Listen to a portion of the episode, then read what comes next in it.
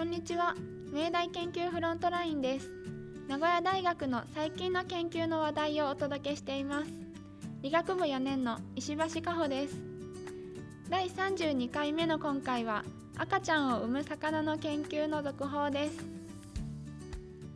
第16回目の配信でハイランドカープという耐性魚がお母さんのお腹の中で栄養を受け取る栄養リボンについてお伝えしました。その後ハイランドカープのお母さんと赤ちゃんの栄養の受け渡しについて調べていく中で新たに浮上してきたのは卵巣の中で雑菌が繁殖してしまわないかという問いです。卵巣の中は液体で満たされていてそこにお母さんからの栄養が溶けています。この栄養が有害な微生物の餌になり卵巣の中が雑菌だらけになってしまわないかという問いです。遺伝学的な手法で卵巣を調べると菌の増殖を抑える働きを持つペプチドの関与が見えてきました。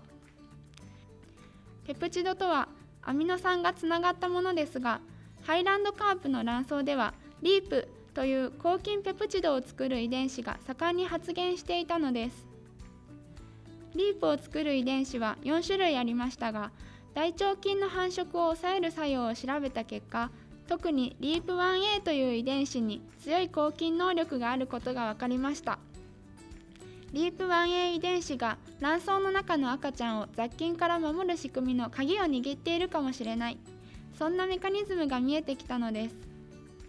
研究を行った飯田敦夫助教からのコメントです。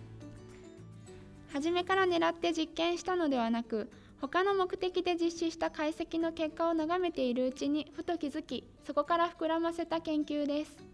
この手の予想外のアドリブ展開は基礎研究の醍醐味の一つだと考えています。とのことです。私も飯田先生が経験されたような意外な発見の瞬間に立ち会ってみたいです。2021年10月1日発表のプレスリリースには他の生物でもいろんな形の体制があることが書いてあり奥が深いなぁと感じました。この世界今後も注目していきたいです。皆さんもぜひご覧ください。飯田助教の同じ研究プロジェクトについてお話しした8月2日の配信分もどうぞ合わせてお聞きください。リンクは概要欄です。それではまた次回お聴きください。